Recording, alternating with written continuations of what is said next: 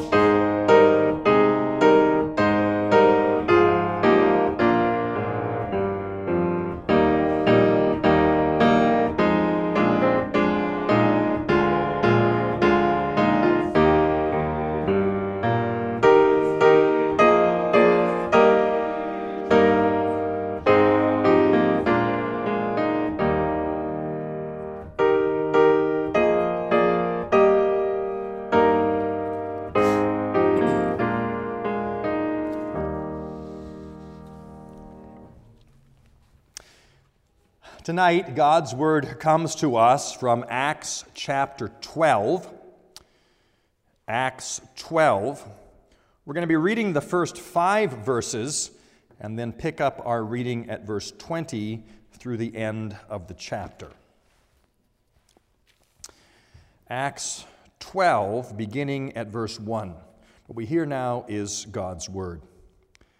About that time, Herod the king laid violent hands on some who belonged to the church.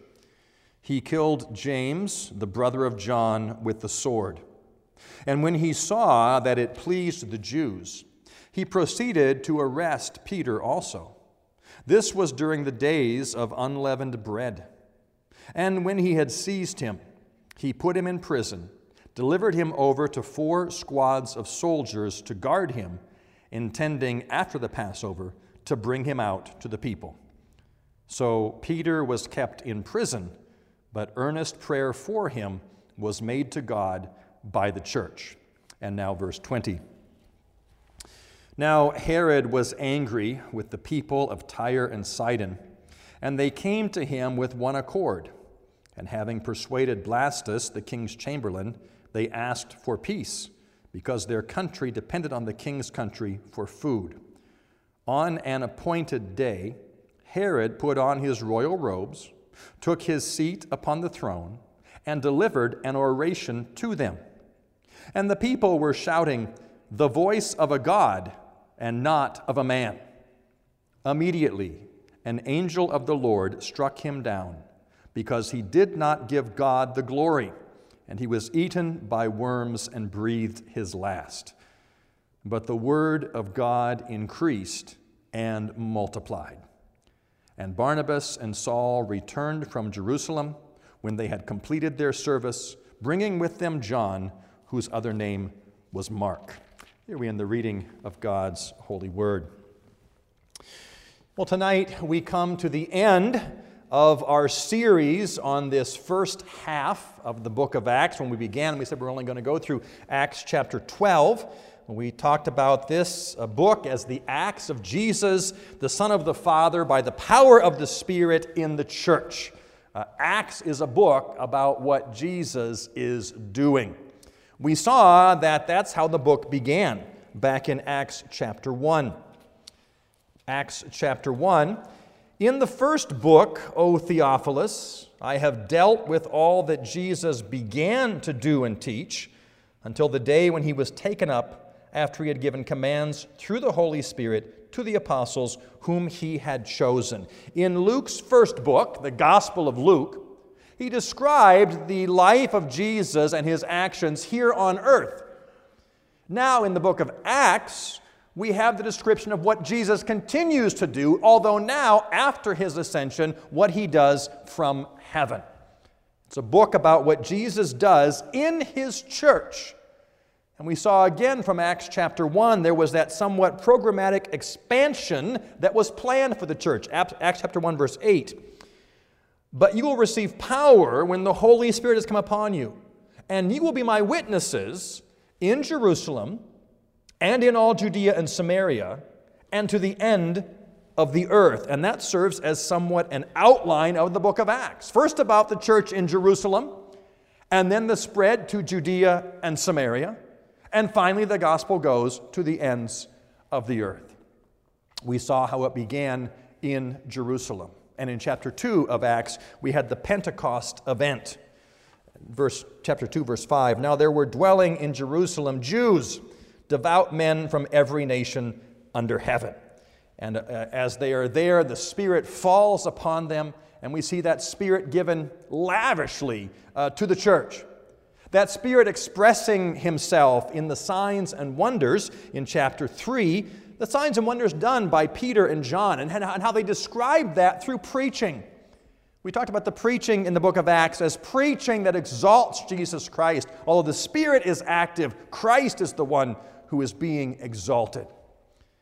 As the book continued to un- unfold, we saw in chapters 4 and 5 the persecution of the church. Peter and John imprisoned and then released. Peter and John thankful. They were counted worthy to suffer for the sake of Christ. We saw that Acts gives us a, a, glimpse, a picture into the worship and the structure of the New Testament church. The worship in chapter 2 and the structure in chapter 6.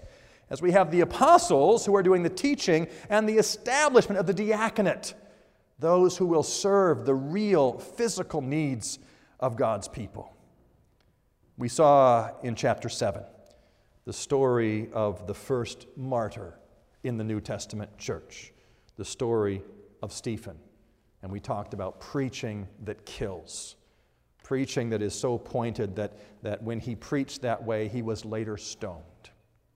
And yet, even in this, even in this, God would continue to advance his church and advance his kingdom.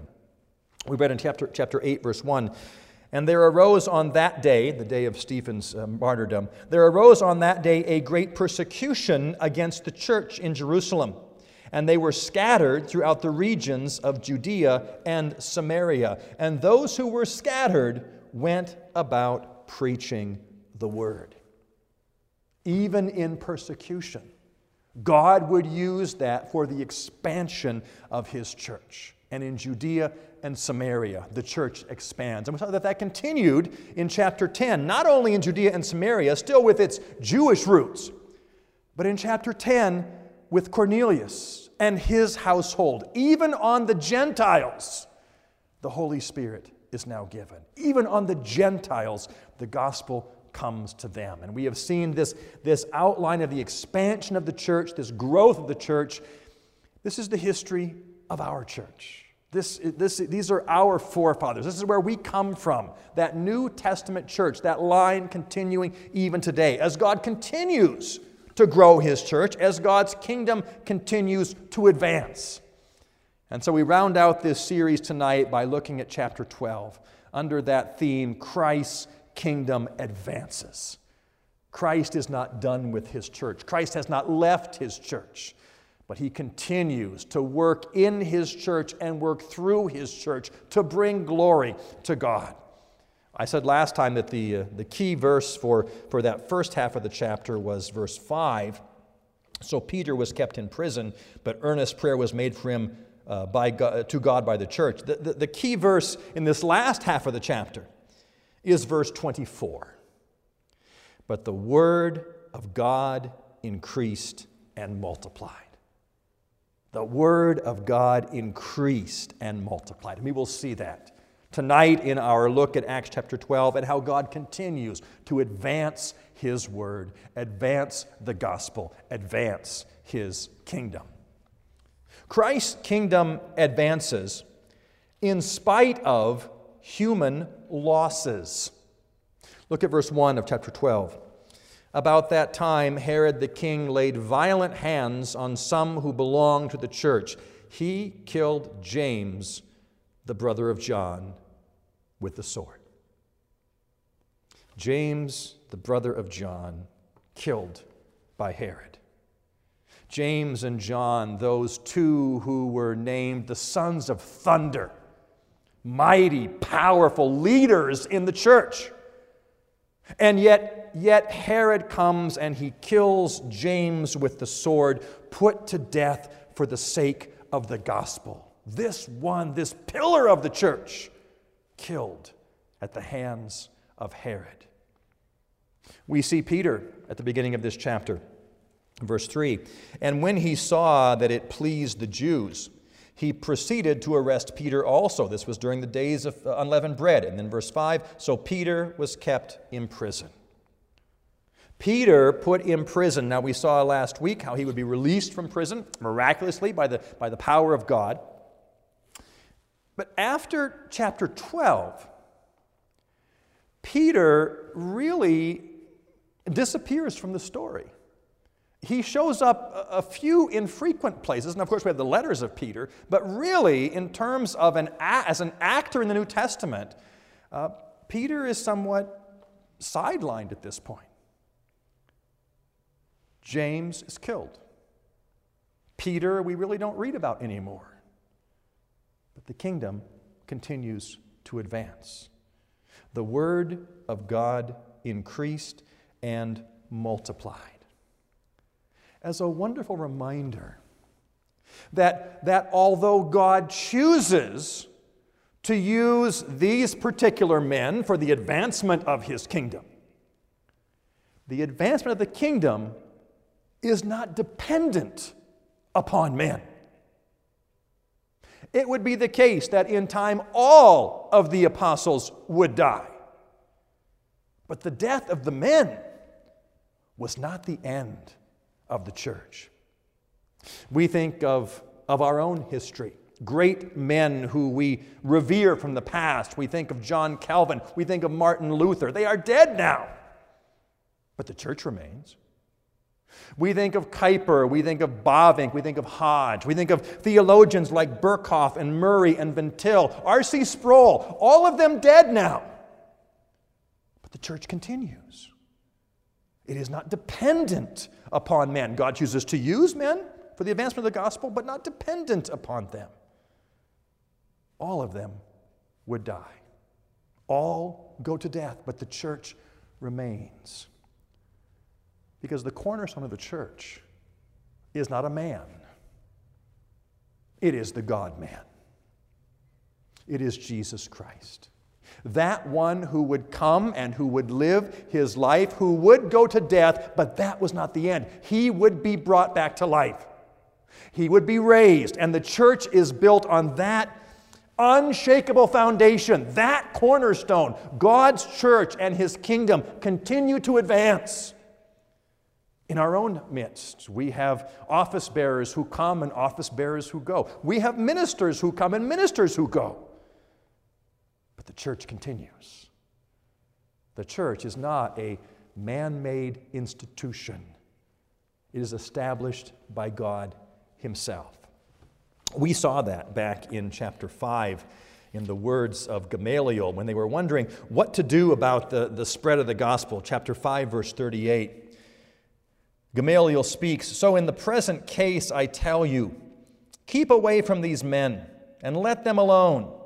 For if this plan or this undertaking is of man, it will fail. But since it is of God, you will not be able to overthrow them. You might even be found opposing God. The church is no man made institution. It is established by God Himself. In spite of human losses, the church continues. This is our church. The church over which Christ continues to rule, continues to advance His claims. Christ's kingdom advances in spite of human losses. Christ's kingdom advances in spite of wicked tyrants. Again, we see at the beginning of this chapter King Herod. King Herod putting James to death, King Herod arresting Peter. And Herod does this to make the people happy. They see that the Jews are pleased when he does these things. Herod, who at the end of this chapter would take great credit to himself for how great a man he was. Look at verse 21. On an appointed day, Herod put on his royal robes, took his seat upon the throne, and delivered an oration to them. Herod puts on his finest robe. Herod sits on his throne, looking majestic, and begins to speak to his people. And as he does, the people call out, This is the voice of a God, not the voice of a man. Herod receives the adoration of the crowd rather than giving glory to God. And what happens? Verse 23 immediately, immediately, an angel of the Lord struck him down because he did not give God the glory. He was eaten by worms and breathed his last. This great king, this Herod, majestic in his robe, sitting on his throne, struck down by the power of God, this wicked tyrant brought to a bitter death. We can't help but notice the contrast in this chapter from the beginning of the chapter to the end. At the beginning of this chapter, we have James dead and Peter in prison. At the end of this chapter, we have Peter released, and James's murderer is now dead. God, through Jesus Christ, advances the kingdom in spite of wicked tyrants, in spite of the king Herod's. We can't also help but notice the contrast in Herod's response to Peter's response a couple chapters earlier. We saw that back in chapter 10 when Cornelius called Peter to come and speak to them. Uh, chapter 10, verse 25. When Peter entered, Cornelius met him and fell down at his feet and worshiped him. How did Peter respond? But Peter lifted him up, saying, Stand up, I too am a man. Peter, who could have taken the, the, the uh, glory to himself, but rather gave the glory to God, I'm only a man. I'm only a vessel. I'm only an instrument, he says. We'll see this same truth played out in the life of Paul and Barnabas if we were to go ahead and look at chapter 14 of the book of Acts, chapter 14, verse 11. And when the crowd saw what Paul had done, they lifted up their voices, saying in Lycaonian, The gods have come down to us in the likeness of men. Barnabas they called Zeus, and Paul Hermes, because he was the chief speaker. And the priest of Zeus, whose temple was at the entrance of the city, brought oxen and garlands to the gates and wanted to offer sacrifice with the crowds. But when the apostles, Barnabas and Paul, heard of it, they tore their garments and rushed out into the crowd, crying out, Men, why are you doing these things? We also are men of like nature with you, and we bring you good news. They would not take the glory to themselves. They would give the glory to God and instead serve their God by sharing the good news of the gospel. Christ's kingdom advances in spite of wicked tyrants. Again, when we hear this story of, of Nebuchadnezzar, uh, excuse me, of, of, uh, of Herod, our thoughts go back to Nebuchadnezzar, back in the book of Daniel. Remember that story, kids? How Nebuchadnezzar had this dream a dream of a tree that went up to heaven, but that tree was cut down and the roots were left there and the dew covered the roots. And, and Daniel comes in and explains the dream to Nebuchadnezzar. Daniel 4, verse 28. All this came upon King Nebuchadnezzar. At the end of 12 months, he was walking on the roof of the royal palace of Babylon. And the king answered and said, Is not this great Babylon, which I have built by my mighty power? As a royal residence and for the glory of my majesty. While the words were still in the king's mouth, there fell a voice from heaven O King Nebuchadnezzar, to you it is spoken, the kingdom has departed from you, and you shall be driven from among men, and your dwelling shall be with the beasts of the field and you shall be made to eat grass like an ox, and seven periods of time shall pass over you until you know that the Most High rules the kingdom of men and gives it to whom he will. Immediately, the word was fulfilled against Nebuchadnezzar. He was driven from among men and ate grass like an ox, and his body was wet with the dew of heaven, till his hair grew as long as eagle's feathers, and his nails were like birds' claws. He failed to give glory to God. He thought, he thought the kingdom belonged to him. it was his work, it was his advancement. And the kingdom is taken from this ruler, this Nebuchadnezzar. Read in verse 34 of that same chapter. At the end of the days, I, Nebuchadnezzar, lifted my eyes to heaven, and my reason returned to me. And I blessed the Most High, and praised and honored him who lives forever, for his dominion is an everlasting dominion and his kingdom endures from generation to generation. Christ's kingdom continues to advance. It is he who rules from generation to generation. Tyrants may come and tyrants may go, but Jesus Christ remains seated on the throne. We read that tonight from Psalm 2 that the nations might rage, but God has established his king, his king on Zion, his king on the holy hill. Oh, there will be that ongoing battle of the kingdoms. And at times it looks like the kingdom of the world may be winning. Already back in the Garden of Eden, as we see Satan coming and tempting Eve, and she gives into that temptation, and it's they, Adam and Eve sin against God. It appears like the kingdom of darkness is winning, but it only seems that way. In Cain and Abel, we see the kingdom of darkness once again rearing its ugly head. It seems like it may be winning it only seems that way. Even, even in Jesus Christ's crucifixion, the Son of God hanging on a cross condemned, it seemed as if the kingdom of darkness was winning, but it only seemed that way. For Jesus Christ rose again from the dead. Even wicked tyrants could not stop the advancement of his kingdom. His kingdom is preserved and his kingdom is advanced. We see here a transition in the book of Acts to Acts 13 and following, where the, the, the, real missionary focus of the church begins. And the word goes out, and nations come to know Jesus Christ as Lord and Savior. That work, that advancement continues today. No, no ruler can stop the church of Jesus Christ. That's a good reminder for us. Our hope for the church does not reside in who is living in the White House, in who is living in the governor's mansion, in who is in the mayor's office. Our hope for the church is in the true and eternal King, Jesus Christ. We have every reason for confidence. We have every reason for hope, for Christ sits firmly on his throne. And even the gates of hell cannot prevail against the church of Jesus Christ. The kingdom continues, the kingdom advances, even in spite of wicked tyrants.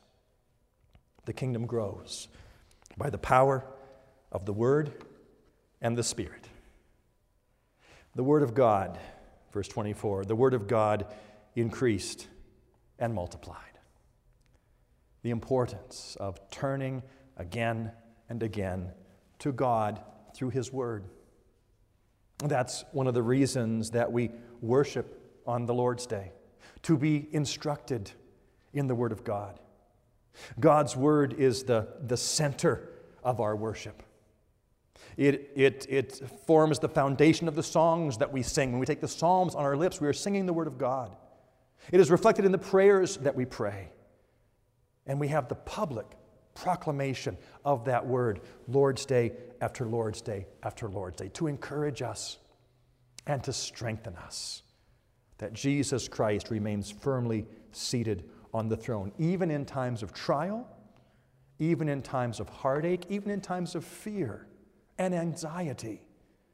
We still know we have a king who rules and we have a king who reigns by the power of the Word and the Spirit, seen in the church, seen in our homes as well. In our homes, we, we take time to, to gather around the Word of God. We take time for family devotions where we, as parents with our children, sit and read the stories of Scripture and help them to understand Jesus Christ is ruling and reigning. Jesus Christ is King even now. The Word of God is powerful and active in our homes, around our dinner tables for our family devotions. It is, it is in our education. Christ centered education. We took an offering tonight for Providence Christian College. There are other Christian colleges like that where, where the, the focus is Christ's kingship and his rule over all creation. And every discipline is taught in the light of that kingship. Every discipline shown how Jesus Christ is ruling over the, the structures of the world that God has created. We see that word powerful and advancing the cause of evangelism. The Word and the Spirit, active to grow the Christian church. It's important in our evangelism to begin at times with, a, with building a relationship making relationships with non believers. But at some point, the relationship must progress to the point where the word, the gospel, is declared. And we share the truth that we know. We share Jesus Christ, a sinner's Savior. We share that He came and He died for us and that our sins are now washed away. We are seen as righteous before God. We share the gospel and then we call them to faith and repentance. This is for you too if you embrace this Lord Jesus Christ. Turn to Him, turn away from your sins. Know the assurance of forgiveness, the assurance of life forever, the assurance of belonging to His kingdom, a kingdom that shall always stand, a kingdom that will never fail. Christ's kingdom remains and advances. And that is our comfort and our assurance tonight. Christ's kingdom advances in spite of death, in spite of imprisonment, the losses we see around us. Christ's king, kingdom advances in spite of wicked rulers. Christ's kingdom advances as that word, by the power of the Spirit, takes root in our life. And we begin to conform ourselves more and more to the rule of King Jesus. We recognize his claims on our marriages, on our families, on our labor, on our education. We recognize we belong to him in every way. We are part of his kingdom, a glorious kingdom. The book of Acts begins with 11 disciples and about 120 believers. The book of Acts ends with a worldwide church. God does more than they could ever have imagined, and He continues that work today. Jesus Christ sits firmly on the throne. He is the king and head of His church. His church will continue through all times, His kingdom will continue to grow and advance. That's our assurance. That's our hope. That's our comfort. Christ's kingdom continues to advance even today. Let's join together in prayer. Lord our God, we praise you for the work of your Son, Jesus Christ. He is seated in Zion on the royal throne. He is ruling over his church. He is ruling over every part of his kingdom, a kingdom that will never end.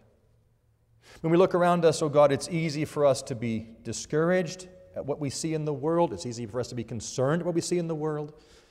But we have every reason for hope and every reason for confidence. For you will never leave us, you will never forsake us. You will continue to watch over and bless your church. You will continue to advance your kingdom.